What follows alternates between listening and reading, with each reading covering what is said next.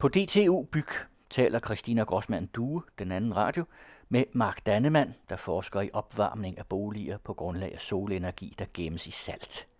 Og Pernille Erland Jensen fra Zero Waste beretter om forskning i affald til brug for nye bygningsmaterialer, især til beton. Den måde, vores samfund er indrettet på, gør, at vi producerer store mængder affald. I Danmark 11-12 millioner tons hvert eneste år. Det meste affald behandles på store rensningsanlæg og brændes til aske som led i processen til genbrug. Og det er netop de forskellige typer aske, der er en stor del af grundlaget for forskningen på DTU Byg, Zero Waste. Her har jeg talt med forsker Pernille Erland Jensen om udgangspunktet for genbrug af affald og aske i forskellige former. Vi har hele den her cradle to grave eller cradle to cradle tankegang, hvor vi øh, går hele vejen rundt i livscyklus, og ting kan bruges igen. Men så er der altid sådan en lille pil på ud af cirklen. Der er altid et eller andet, øh, som, som bliver vippet af. Hver, hver eneste gang, man går rundt i en cyklus, så er der noget, som ikke kan bruges igen. Og, og det er jo sådan, det er. Der er nogle ting, som simpelthen bliver nedgraderet i løbet af den tid, vi bruger det. Det bliver snavset, det bliver slidt, det bliver blandet med nogle uhensigtsmæssige stoffer. Øh, og, og det er jo så egentlig den lille pil, vi tager fat i og kigger på de stoffer, som, øh, som ikke umiddelbart kan bruges igen. Så det er øh, typisk øh, alle mulige former for finkornede materialer, som kunne være for eksempel asker fra forbrænding af forskellige materialer. Det er noget af det, vi har kigget rigtig meget på. Øh, lige i øjeblikket har vi også øh, meget gang i at kigge på beton, altså fra nedrivninger, øh, hvordan man så kan genbruge det. Vi har nogle projekter, hvor vi kigger på affald fra mineindustrien, specielt den type affald, som man kalder for tailings, som er restproduktet, efter man har udvundet det, som er værdifuldt fra minen, så har man sådan en slam tilbage bagefter, som skal deponeres. Om man kunne bruge den. Øh, så, så finkornede materialer, som optræder i store volumener, og som man ikke rigtig umiddelbart har nogen anvendelse for. Er det noget helt nyt at bruge affald til bygningsmaterialer, eller har man gjort det før? Altså det, man bruger i dag, det er jo, at man bruger jo for eksempel asken fra øh, forbrænding af kul fra vores kulkraftværker. Den bruger man jo som helt som standard og putter den i beton. Og det er jo et meget godt eksempel, fordi øh, for, for nogle årtier siden var den her aske et stort problem, et stort affaldsproblem. Og så var det, man fandt ud af, at den faktisk kunne gå ind og gøre en, en rigtig positiv effekt for betongen i forhold til bearbejdeligheden af betongen under støbeprocessen. Og, og i dag er det et meget efterspurgt produkt, som har en temmelig høj pris på, øh, på markedet. Men det er jo også et produkt, som bliver mere og mere sparsomt, fordi at kulkraftværkerne lægger om til øh, mere bæredygtig produktion. Så vi får ikke så meget kulflyvaske i fremtiden. Og så er der jo plads på markedet, kan man sige, til at vi kan få nogle andre restprodukter ind i stedet for. Inden for hele området asker er der jo alle mulige forskellige former for asker. Så, så, så, så det er et bredt område, hvor vi kigger på mange forskellige ting. Asker fra øh, afbrænding af halm, fra afbrænding af træ, fra afbrænding af affald. Det er nok den mest udfordrende del, vi har her. Så øh, aske fra forbrænding af spildevandsslam har vi kigget meget på også her. Inden aske kan genbruges til byggematerialer, skal den renses, og metoden hedder elektrogenetik. Man sætter en jævnstrøm over et eller andet materiale, og så kan man faktisk påvirke og trække ting ud. Det startede for mange, mange år siden, hvor metoden blev udviklet til at rense forurenet jord. Øh, så man kunne også forestille sig, at sådan noget som jord, som har været forurenet og er blevet renset, måske også kunne bruges øh, i byggesektoren igen. Og hvad er dit eget speciale? Ja, mit eget speciale, det er den her elektrokinetiske måde at tage værdierne og giftstoffer ud af materialerne, inden vi arbejder dem ind i bygningsmaterialerne. Og det arbejder vi også med med askerne. Der er for eksempel nogle asker, der har meget cadmium, eller nogle asker, der har andre problematiske stoffer i, og så kan vi fjerne dem først. Og det er nok det, der gør øh, os anderledes i forhold til, hvad man ser andre steder i verden, hvor den opgradering, som, som man foreslår, er, er lidt mere elementær, kan man sige, både som består af at fraktionere i, i forskellige kornstørrelser og vaske og sådan nogle ting. Der, så er det her lidt, lidt smule mere avanceret. Hver dansker bruger mellem 80 og 150 liter vand i husholdningen hver eneste dag, og det meste ender som spildevand. Når det renses på de store spildevandsanlæg, bliver der slam tilbage, og det indeholder store mængder fosfor. Det stof er verdens landbrug og fødevareproduktion pt. stærkt afhængig af. Siden 1950'erne har fosfor været en vigtig del af kunstgødning og husdyrfoder og er brugt i stadig voksende mængder. Danmark er storforbruger af fosfor og importerer årligt ca. 50.000 tons, hvilket er langt mere end i de øvrige nordiske lande. Heraf er halvdelen kunstgødning og tilsætning til foder. I Jylland har de mange husdyrbrug overskud af fosforholdig gylde, mens planteproduktionen på Sjælland er i underskud og tilfører fosfor. Der er imidlertid en grænse for, hvor meget fosfor jorden kan optage. Gennemsnitligt indeholder dansk landbrugsjord 1-2 tons overskudsfosfor per hektar i en meters dybde. Og når markjord og planter er mættet, siver fosforen ud i vandmiljøet. Samtidig er de globale fosforressourcer faktisk på vej til at blive udtømt. Fosfor findes kun i USA, Kina og Marokko. Derfor vil fosfor blive en af de mest efterspurgte ressourcer i verden i de næste 30 år. Og det er så vigtigt at kunne genbruge fosfor fra spildevandslam. Men det, som vi så har udviklet metoden til nu, det er jo også, at vi for eksempel fra spildevandsslam kan tage fosforen ud, så fosforen ikke går tabt, hvis man bruger spildevandsslammen i beton, og så fosforen heller ikke gør skade på den beton, man laver. Og vil du mene, at den anvendelse af spildevandsslam er mere bæredygtig end for eksempel at bruge spildevandsslam til øh, recirkulere til, øh, til landbrug? Jeg tror selv meget på den her med asken fra øh, forbrænding af spildevandsslam, fordi at den er forholdsvis nem at arbejde med, og den er ikke miljømæssigt meget kritisk. Altså, fordelen ved at recirkulere spildevandsslam til landbrug, det er jo netop, at man får recirkuleret fosforen. Og det er ekstremt vigtigt. Øh, ikke at gøre det vil være meget ubæredygtigt. Så, så det jo forudsætter jo, at vi skal tage fosforen ud af asken. Spildevandsslammet er meget koncentreret inde omkring de store byer, og der kan man ikke lige øh, finde marker nok i nærheden til at køre ud og sprede det her på en bæredygtig måde. Så bliver der rigtig meget transport af store volumener, og det er jo derfor, at man er gået over til at forbrænde spildevandsslammet i an, spildevandsrensningsanlæggene omkring de store byer i dag, for at reducere volumenet. Asken kunne man så sige, den kunne man godt sprede, men problemet ved det, det er, at den fosfor, der er tilbage i asken, den er ikke særlig biotilgængelig. Så man kan godt sprede den ud på marken, men den kommer ikke i planterne. Så det er derfor, vi gerne vil tage fosforen ud og gøre den biotilgængelig, og så bruge asken til noget andet i virkeligheden. Og hvordan kan det være, at den ikke er biotilgængelig? Det er fordi, den er bundet meget hårdt. Når man renser spildevand, så er et vigtigt formål jo at fjerne fosforen fra spildevandet, så fosforen ikke kommer ud i vores kystnære vande og skaber eutrofiering. Som er hvad? Det er, når der kommer simpelthen for mange næringsstoffer i, øh, i vandet, så vi har alle de her algeopblomstringer, som man har haft nu og da. Så det er vigtigt at få fjernet fosforen, og det gør man på forskellige måder, men en af de mest anvendte måder, det er at tilsætte nogle salte af aluminium eller jern. Og de binder fosforen rigtig hårdt, og det er jo rigtig godt. Det er formålet med dem. Det er det, vi gerne vil have, når vi fjerner det. Men når det så er bundet så hårdt, så fortsætter det med også at være bundet hårdt i asken, når vi har brændt spildevandsslammet. Og derfor så er det ikke tilgængeligt for planterne. Og så skal der så en proces mere for at gøre det biotilgængeligt? Ja, så trækker vi det simpelthen ud, så det kan blive til helt almindelig fosfor, ligesom det man ellers bruger, når man, øh, når man gøder på en mark. Og hvor mange år i fremtiden skal vi, før vi kan have sådan nogle øh, processer kørende? Det håber vi ikke, at det tager særlig lang tid, fordi der er jo faktisk krav fra regeringen om, at øh, det her det skal recirkuleres øh, inden for en relativt kort tidsramme. Så tæller vi 5-10 år, hvad ja, tæller vi? mere tror jeg ikke, det tager. Er der forskning øh, på det her felt, øh, som er interessant i andre steder i verden? Ja, det synes jeg helt bestemt, der er. Øh, altså, der er jo en kæmpe udvikling i forhold til det her med, med spildevandsaskerne øh, i hele Europa. Der sker en hel masse, blandt andet også i, i Holland og i Frankrig. Plastik giver også store affaldsproblemer globalt. Hvad sker der på det felt? Plastik har vi kigget en lille smule på, øh, mest i forbindelse med, at vi har en øh, phd studerende lige i øjeblikket, som kigger på udtjente fiskenet og muligheden for at bruge dem som øh, fiberarmering i beton. Som en del af et større projekt, Circular Ocean, som, som arbejder med den her problematik omkring plastaffald i havene. Udtjente fiskenet er et, et problem i havene, hvor de ligger der og laver det, der hedder spøgelsesfangst.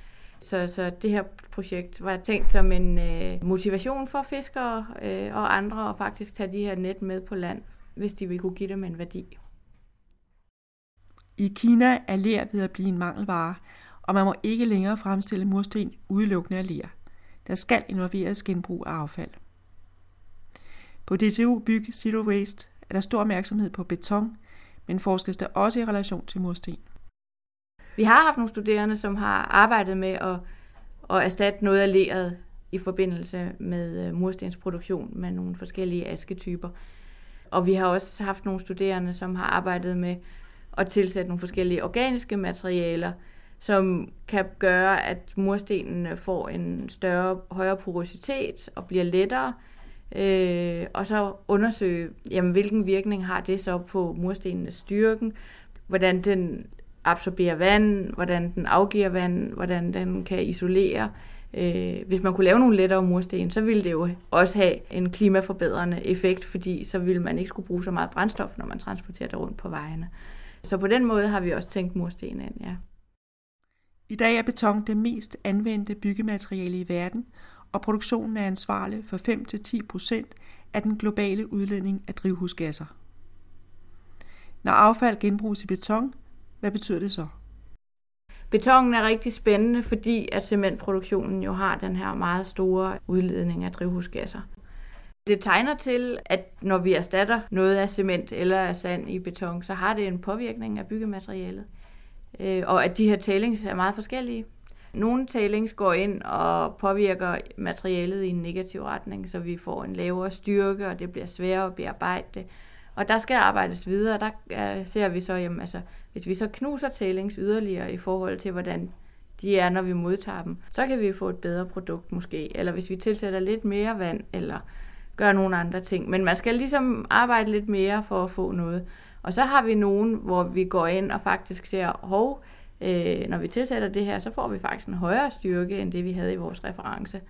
Og hvordan kan det nu være? Har det måske øh, en effekt, som gør, at, øh, at betonstyrken bliver højere?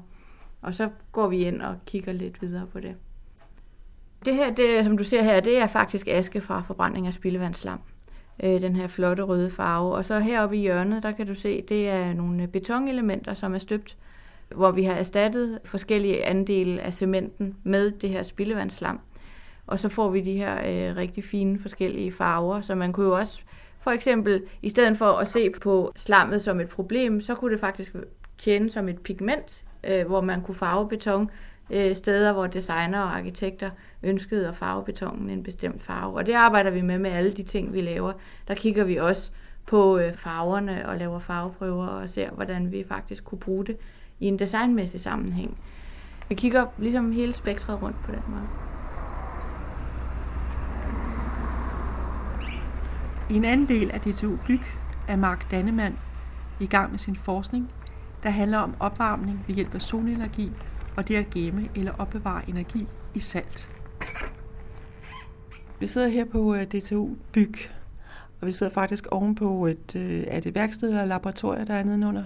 Det, det er et laboratorie, eller vi plejer at kalde det vores forsøgshal. Hvor fik du egentlig ideen fra?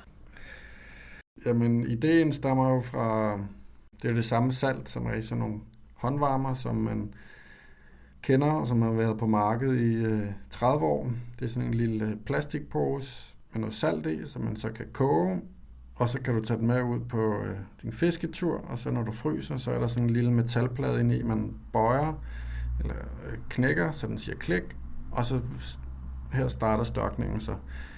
Det er det samme princip, som vi prøver at lave, og det er jo bare i, i stor skala.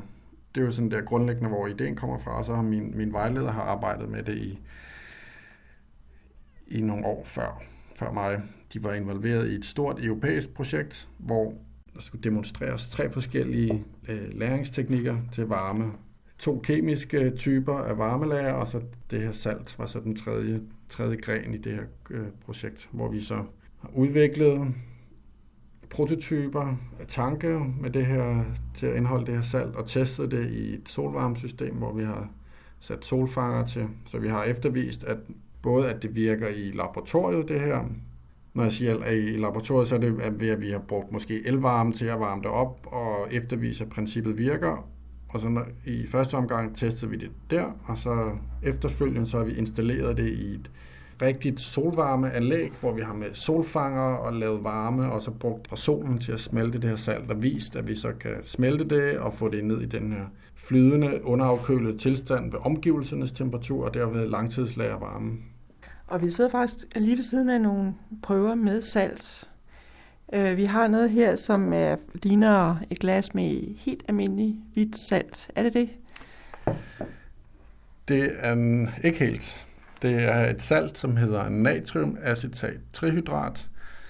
Det er et ret øh, simpelt salt, eller et salthydrat, som man kalder det. Og det består af natrium, som er det samme som i køkkensalt. Køkkensalt er natriumklorid, og det her er det så natriumacetat.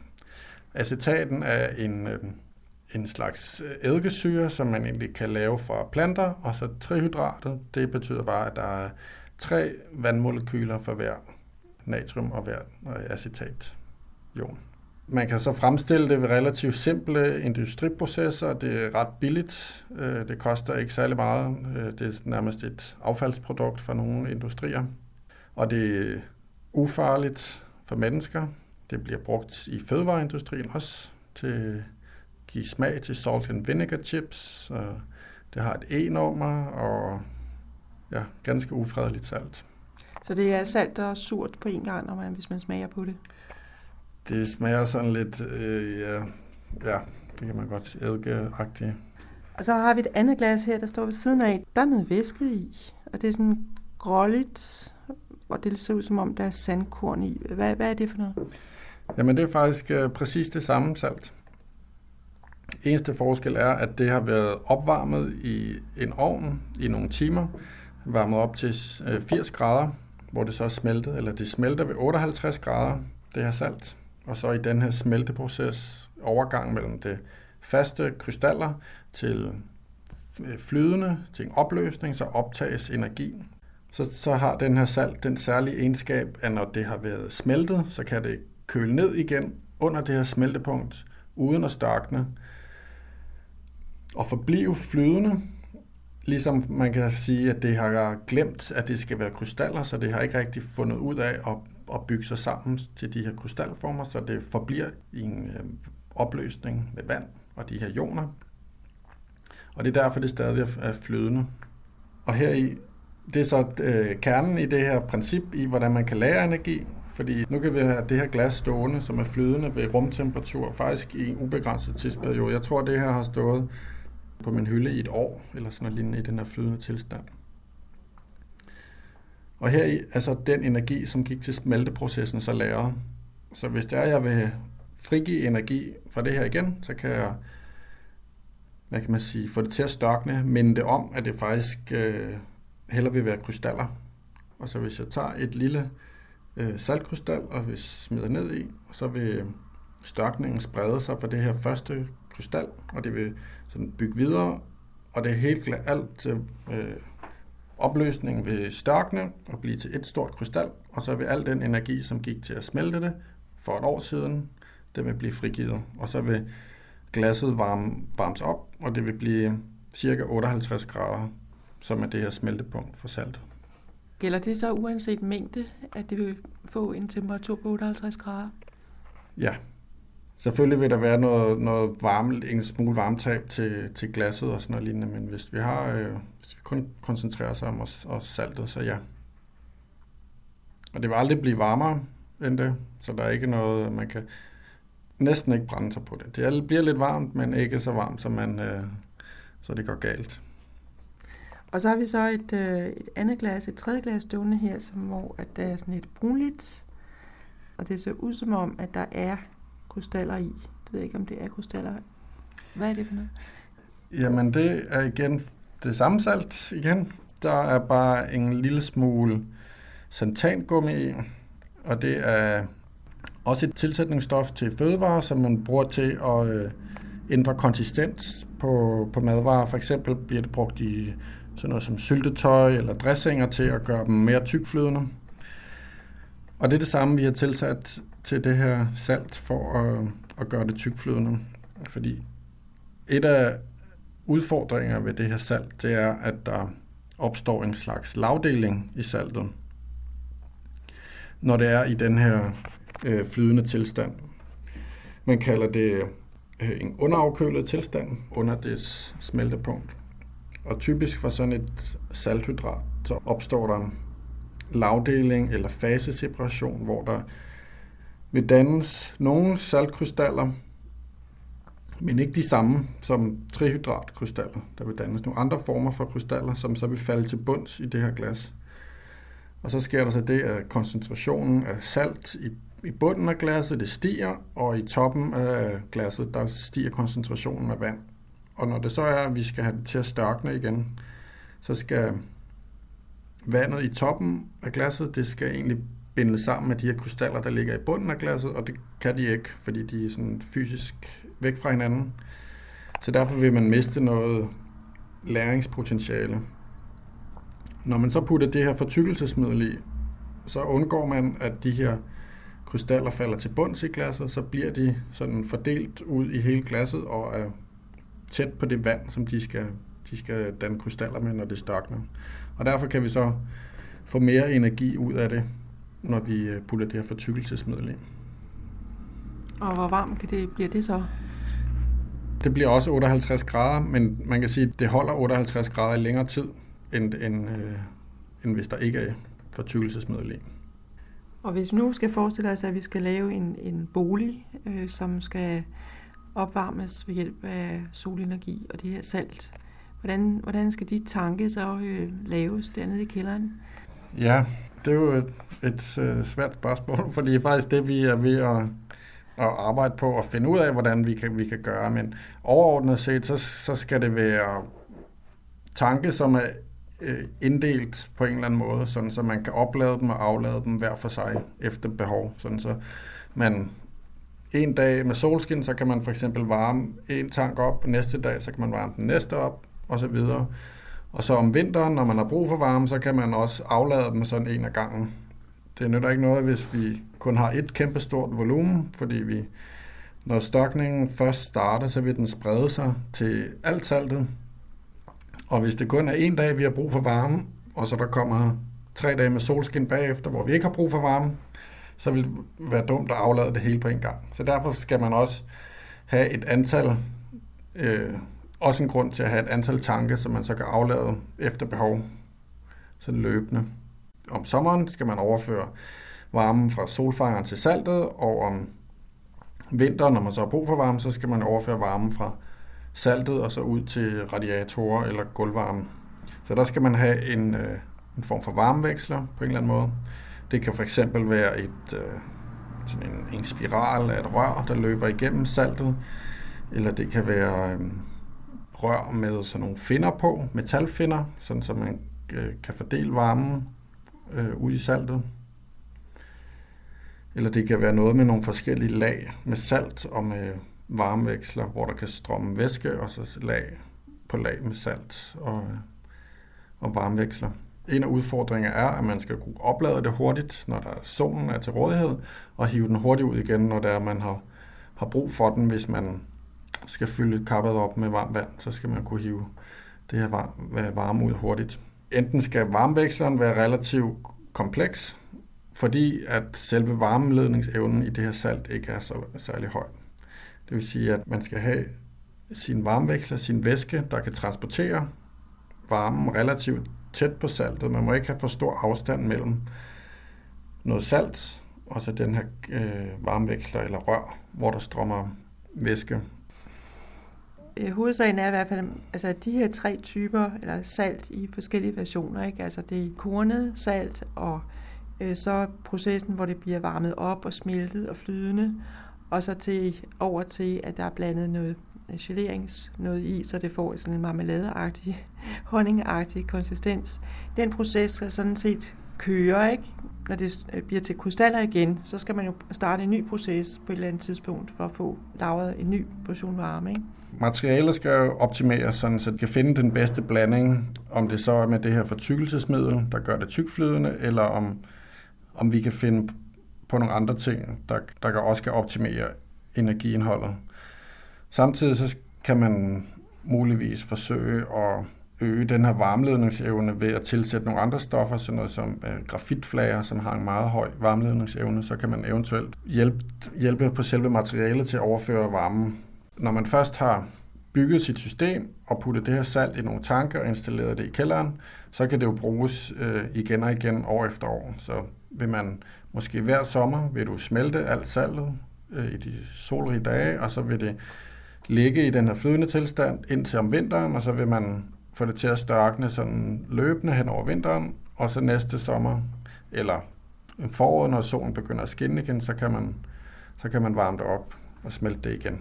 Så det vil kunne egentlig principielt gøre et hus selvforsynende med varme i, i så lang tid, som systemet nu kan holde. 30 år, eller hvad man nu regner med, at det kan holde sådan et system. Har du lavet nogle beregninger over, hvor meget salt der skal til? Det hænger jo selvfølgelig sammen med energibehovet for huset, og hvor godt isoleret det er og sådan noget. Men vores indledende beregninger var op i noget med omkring 5 kubikmeter. Vi snakker om enfamilieshuse, som ikke er forsynet med, med varme fra fjernvarmenetværk. Typ, typisk, typisk huse, som måske nu har oliefyr eller gasfyr, og så på et tidspunkt skal have skiftet det her ud. Så kan de få et solvarmeanlæg, hvor de så har solfanger på taget af huset, og så vil man i for eksempel i kælderen eller i teknikrum have et, et, et varmelager med det her salt, som vil bestå af en, en række tanke med salt og måske en enkelt med vand, så vandet er til korttidslagring af varme, og så vil det her salt kunne udnyttes til, til langtidslære varme. Der vil man så have en, en række tanke stående i sit kælderrum. Og hvornår tror du, at øh, der kommer et til, til færdigt produkt på, øh, på markedet, så vi kan begynde at se øh, solsalt øh, opvarmet huse? Der håber på, at der går et til to år. Hvis det lykkes, så vil det her firma, vi arbejder sammen med, det vil i hvert fald kunne være klar til at producere, hvis vi får løst de sidste udfordringer. Du har lyttet til den anden radio, udsendelsen Byg med affald og gem solenergi i salt. I udsendelsen medvirkede forsker Pernille Erland Jensen fra DTU Byg, enheden Zero Waste, og forsker Mark Dannemann, og udsendelsen var tilrettelagt af Christina Grossmann Due. Den er en del af serien om bolig, by og bæredygtighed, og du finder de øvrige udsendelser på den anden radios hjemmeside.